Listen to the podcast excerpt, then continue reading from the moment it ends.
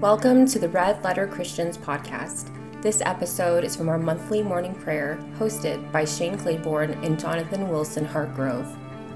Each month, we unite our hearts together in prayer using common prayer, a liturgy for ordinary radicals, and we pause for a little time of reflection. Thank you for joining us.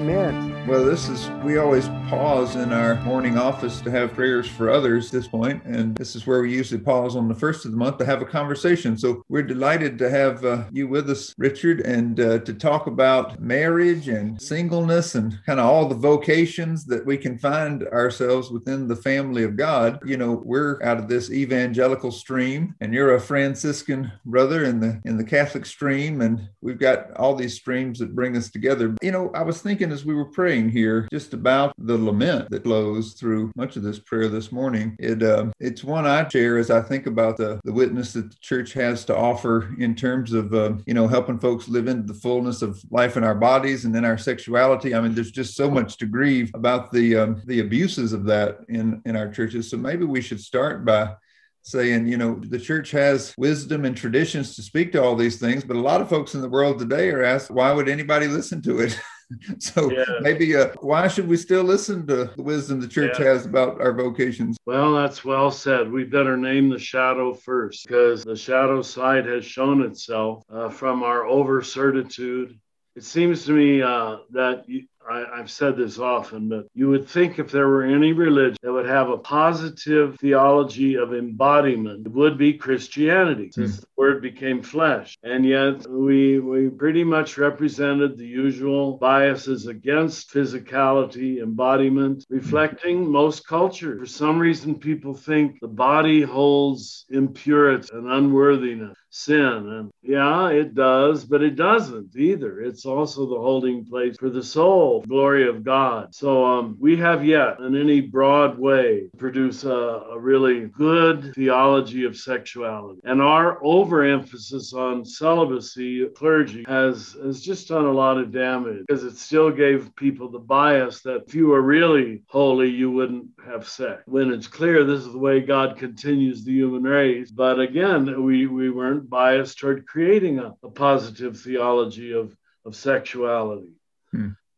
Uh, but it's still coming. It really is. It's cre- creeping out in good teachers and good writers and good family men like you. So we're going to get there, but it's slow, slow coming. And it's hmm not just Christianity. Uh, as I preached around the world, it, I hmm. mean, in, in Hinduism and Buddhism, mm-hmm. in Judaism, believe it or not, um, there's still this idea of impurity is not mm-hmm. held by the soul, but by the body. Mm-hmm. So I've often said, quoting one of my teachers, Plato seems to have influenced Christianity more than Jesus. A shocking statement, but uh, as you know, Plato, body and soul were enemies, and we're very Platonic. That's not true in Jesus. In Jesus comes out the wisdom figure. Mm-hmm. Uh, they they reveal one another. They encapsulate one another. So uh, tell us where you where do you see Jesus showing up today to kind of give us a yeah. vision of what this can look like? What would he? Well, let me tell you what I, I think is the positive track on sexuality or, or celibacy. Of course, for us, it was always, well, Jesus was celibate. Seemingly, Paul was celibate. So hmm. that's the higher way. Here is the perhaps good meaning of that. We, we always thought that our free choice of celibacy would allow a blessing upon people who, who chose singleness as a vocation, either by necessity, by the, frankly, you know, they were handicapped or they weren't that attractive or uh, they were perceived as a, a marginalized group. No one ever chose them for love. So we were supposed to be a witness that you can have love, even passionate love of God, without genital expression. We're taught to distinguish genitality from sexuality. We're all sexual. I'm sexual too, in terms of the energy of the, the genders, beautiful and enlivening. But you can experience that, that life giving energy without genital expression. Takes some work, but uh, that was the ideal scenario. How much it's really happened, I, in my observation, after 50 years of of giving retreats around the world, it happens more among nuns than it does among monks and friars and priests. Hmm. Males have a harder time living a healthy sexuality for whatever reason. But I find an awful lot of women, and I'm sure you've met some of them, are just beautiful, generative souls. Uh, they can touch, they can kiss, they can hold children and people when they're suffering, and they they're they're able to express that embodiment. But we sort of I, I think of, uh, you know, even the scripture that we read this morning from Mark, this voice from God. I, you know, you are my son whom I love, and I am well pleased. That I, I kind of remember Rich Mullins was, you know, a wonderful singer and songwriter uh, who never married. He really wrestled with uh, uh, you know, with sexuality and a lot of different things. But he he he used to say, once you know that you're loved, everything else gets just a little bit easier. Wow.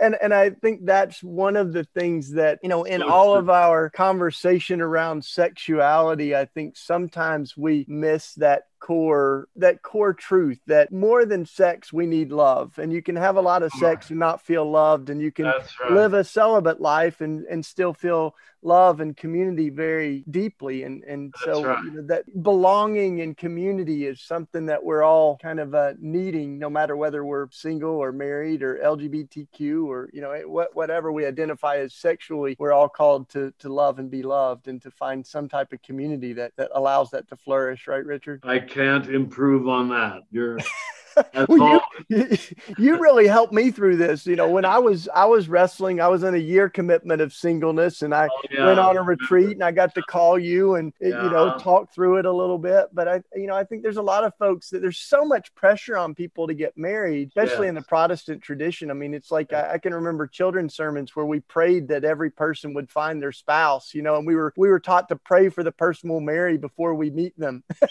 you know, and you're like, wow, this is this goes deep, you know. Which is beautiful, but it does create an unnecessary expectation and even ur- urgency. Yeah, yeah, that's true. I appreciated what you were saying about um, what we can learn from sisters who lived in community. It, it, yeah. it reminded me of when I first visited uh, St. Benedict's, the community in Minnesota, which was at one time, uh, mid 20th century, the largest religious community in the country. Uh, I think they had some 1,500 members. I, I first visited them in the early 2000s. And so many of the people who had joined then were in in their 70s and 80s. And, and I began sort of listening to their stories and realizing that, you know, within 20th century American gender norms. These were all very gifted and talented women who had basically faced a choice. Were they going to um, marry and become housewives, or were they going to join this community and pursue their, their vocation as artists and teachers and scientists? And, and they had all found their way to a place where they really were able to affirm one another in vocations that kind of pushed against the, the gender norms that they had been born into in this culture. And it, it just seemed to me to be a beautiful witness of how, at its best, celibacy in community can create um,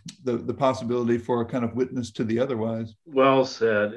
I've seen it so much. It can work. Uh, I, I've uh, so many young people have come to me in the Catholic tradition, uh, discerning celibacy. Let's see if I remember my three rules. And I don't know they're really, but there's the three I came up with. I think you have to have experienced some tactile love in your parenting years. If you if you if your skin hunger was never satisfied even as a little boy or a little girl the need is voracious you know? Hmm. uh, secondly i think you have to have had the beginnings of an affective aff love of god. Uh, the the love affair with god can't be all in the head you know, you you have to really love God from your heart and feel it so it fills you up and you're not, you know, thinking lustful thoughts all day. Thirdly, you um you have to have a ministry or a job that allows you to have a love object. Again, sisters had that so often with teaching children in the schools, or patients in the hospitals. Uh, it must be very hard, I would think, for a, a librarian hmm. just who never maybe connects with people or has a chance to love people to live a fully creative celibacy. Now, I'm sure it's possible. In fact, I know a few, so I'm counteracting my own principle. But in general, those three are true. Hmm. There has to be a love object in your life, uh, a real caring for something or somebody. It can't all be an abstraction up hmm. here. Hmm. Uh, and when those three are, are found in a life, celibacy is possible creatively. Hmm. But I bet I could also say marriage is possible creatively, you know, so.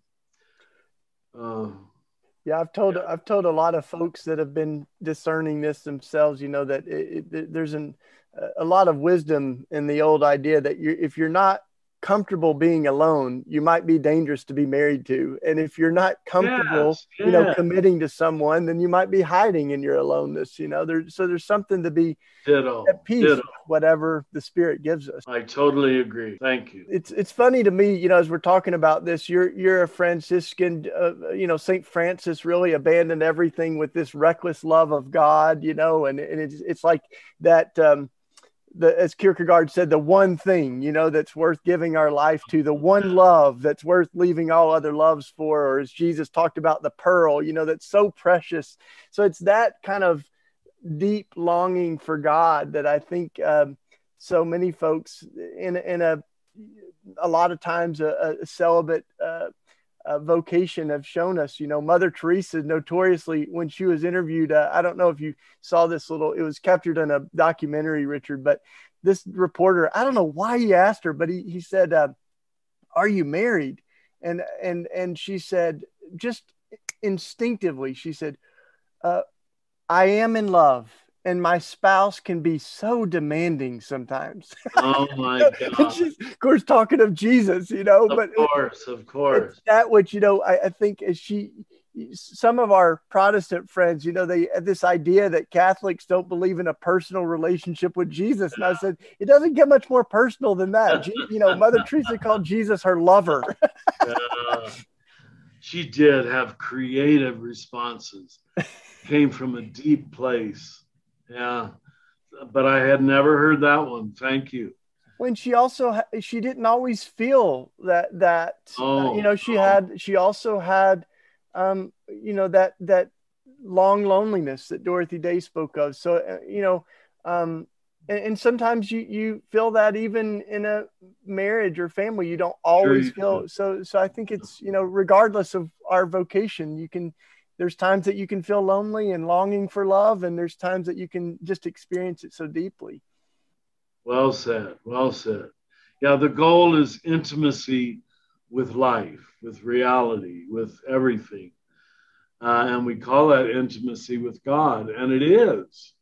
I don't know which comes first which leads to the other but uh, that's the goal well, I was telling you earlier, Richard. I don't know, Jonathan, if you've read this, but I just uh, finished the uh, the new encyclical from Pope Francis. You know, uh, Fratelli Tutti, and mm-hmm. um, and and he talks a lot about um, this this belonging, this love. You know, um, uh, for for all people, and um, I don't know if you if, if you have any other reflections on that, Richard. We talked a lot about the the uh, first encyclical he did, but this one really is about that kind of connection that we feel with other people, with people that are struggling, and has a lot to offer us. He's trying, it seems, and I haven't studied it in depth yet, but to introduce the idea of social love, and that we've made it too much an individual thing and critiques uh, neoliberalism, as he calls it, because it's so individualistic and there's no social love there, just the enlightenment or the success of the individual person. And mm sees sophisticated Western society going in that direction. All about me being better than you, more healed, more happy, more more uh, successful, more therapeutically healed. That's the language that dominates our sophisticated society. Mm. And he's saying that isn't social love, and it's not going to save the world. Intuitively understand that. Thank you. Oh, thank you, Dr. You know, Cornel West, when he says that tenderness is what love looks like in private and justice is what love looks like in public. Wow. Think of that. Very yeah. good. Very good. Yeah. I wonder what um, counsel you would give to, you know, as folks are figuring out our vocation in terms of our, you know, personal sexuality, our our life in community, our life in family. I think within the sort of, you know, neoliberal imagination that we, we've all kind of grown up in and is so assumed in our world, those often seem like kind of private or personal discernment issues. Um, but what counsel would you offer in terms of like how that connects to our work for justice in the world, our work for a better world for everyone? I mean, how how are these things related? I know you've you've had a lifetime of experience walking with folks from you know New Jerusalem to yeah. where you are now, and and helping people connect to that kind of contemplative and personal side of life with the justice side? You know, uh, it isn't easy. Uh, mm. Let me start with that because we're naturally individualists. We, we don't understand Paul's metaphor of the body. You know, the eye cannot say to the hand, I do not need you. Hmm. We more or less think we do not need one another. This private notion of salvation, and as I've said in a later book, even our private notion of evil have, in my judgment, and that's all it is, have done more to undermine the gospel than almost anything I can think of. You know, I am good by your goodness. Uh, I, I'm, I am evil by your complicity in evil. Mm and, and we're all in this together, pulling one another down, pulling one another up. So if you've never seen the mystery of life that way, it's a big turnaround. It's a big, uh, unless a single grain of wheat die, it remains just a single grain. And um, our our great Western temptation, because we have all these tools for individuation, for self growth, for critique you know, uh, we just, we're not sure we need family or community hmm. or friendship, just to choose three classic word, or marriage. All of the elements of social love are no, just become whole myself. And we contributed to that by making salvation a private mm. decision for Jesus Christ. And we weren't taking our brothers and sisters along with us. So this is, we're still in baby Christianity, mm. in my opinion. We, we got a lot of growing up to do to realize the body of Christ the, the horizontal uh, bar of the cross. You two marvelously, intuitively seem to understand this, but it's not typical. It's not typical, even among otherwise enlightened people or aware people. So that doesn't mean God doesn't love them, but the mandate, the invitation to love others the way God loves you isn't, hasn't been made as clear mm. in all of our denominations, it seems to me. I think one one one other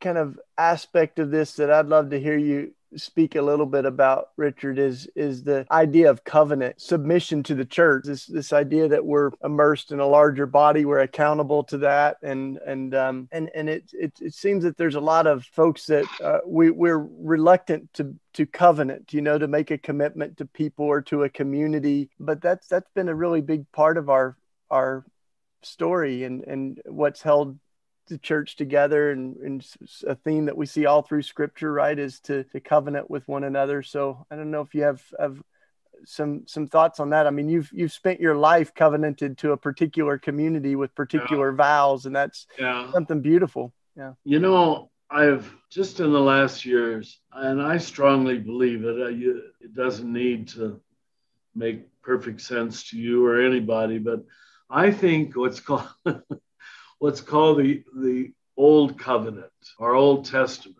is a, a love that is retributive quid pro quo, tit for tat.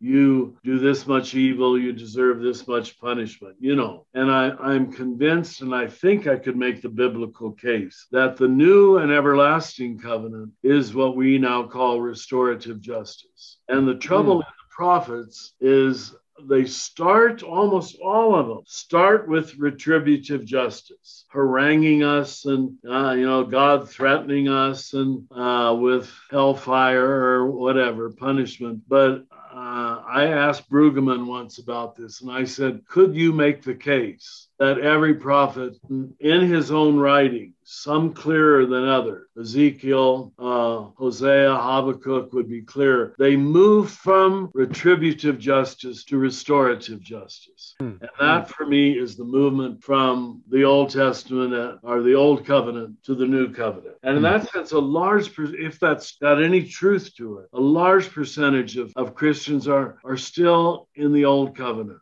looking for uh, meritocracies, looking for worthiness, looking for guilt and shame. And, and uh, it, as you guys know, it doesn't get you anywhere. It really doesn't. And we Catholics still haven't learned that.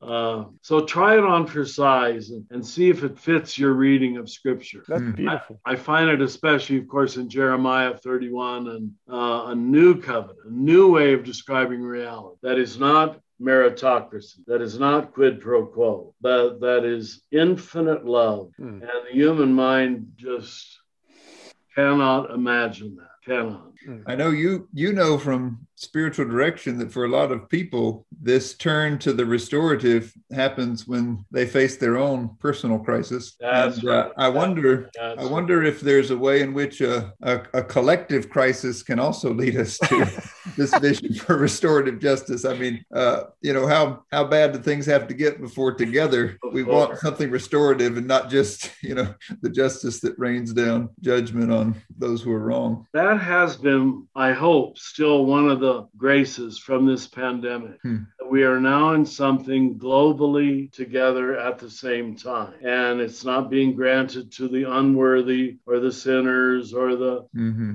Hindus. It's all of us, all of us, hmm. all of us. Suffering, evil, pandemic is now a shared phenomenon. Hmm. There's a lot for us to learn there. Yeah, I think it was last year that we said during Lent, you know, this season before Easter that we're in right now, we said this is the Lent uh, uh, of all Lents. You know, it's like Lent on yeah. steroids. But the isolation, or, or at least the physical distance from people, creates a new longing for community and i mean people just are like man i want to go to a coffee shop. I want to worship again in a church you know i want to see people touch people hug people. So yeah. i think there there's a piece of that you know but also the solidarity that jonathan and you are talking of i think that we kind of feel a, a common grief and a, a common um, crisis around the pandemic but also i think the racial justice work so much of the other work that we're all part of that there's a there's a groaning of creation.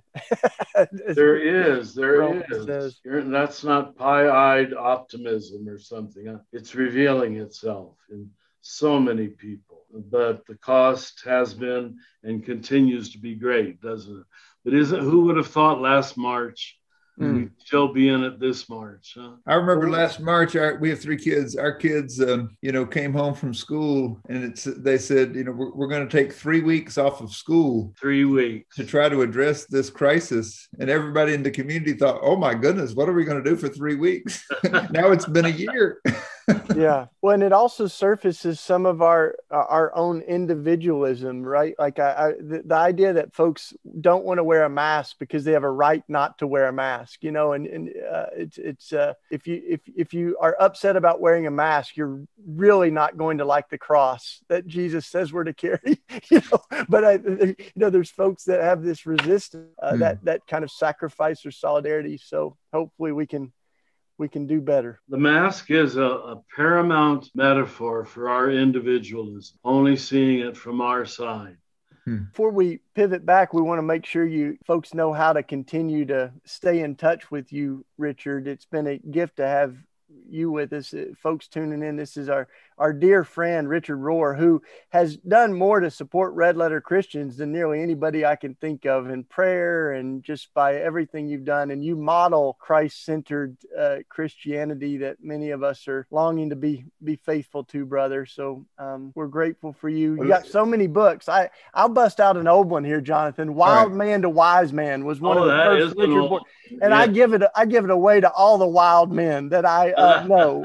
all right, and I've done the men's rites of passage that Richard's done and, and been out there to the living school and uh, his newest books, uh, uh, the Cosmic Christ, Divine Dance. They're just all so wonderful. So t- tell us a little more, Richard, how folks can keep in touch with you. Yeah, our, uh, you know, we have this long, cumbersome name, Center for Action and Contemplation.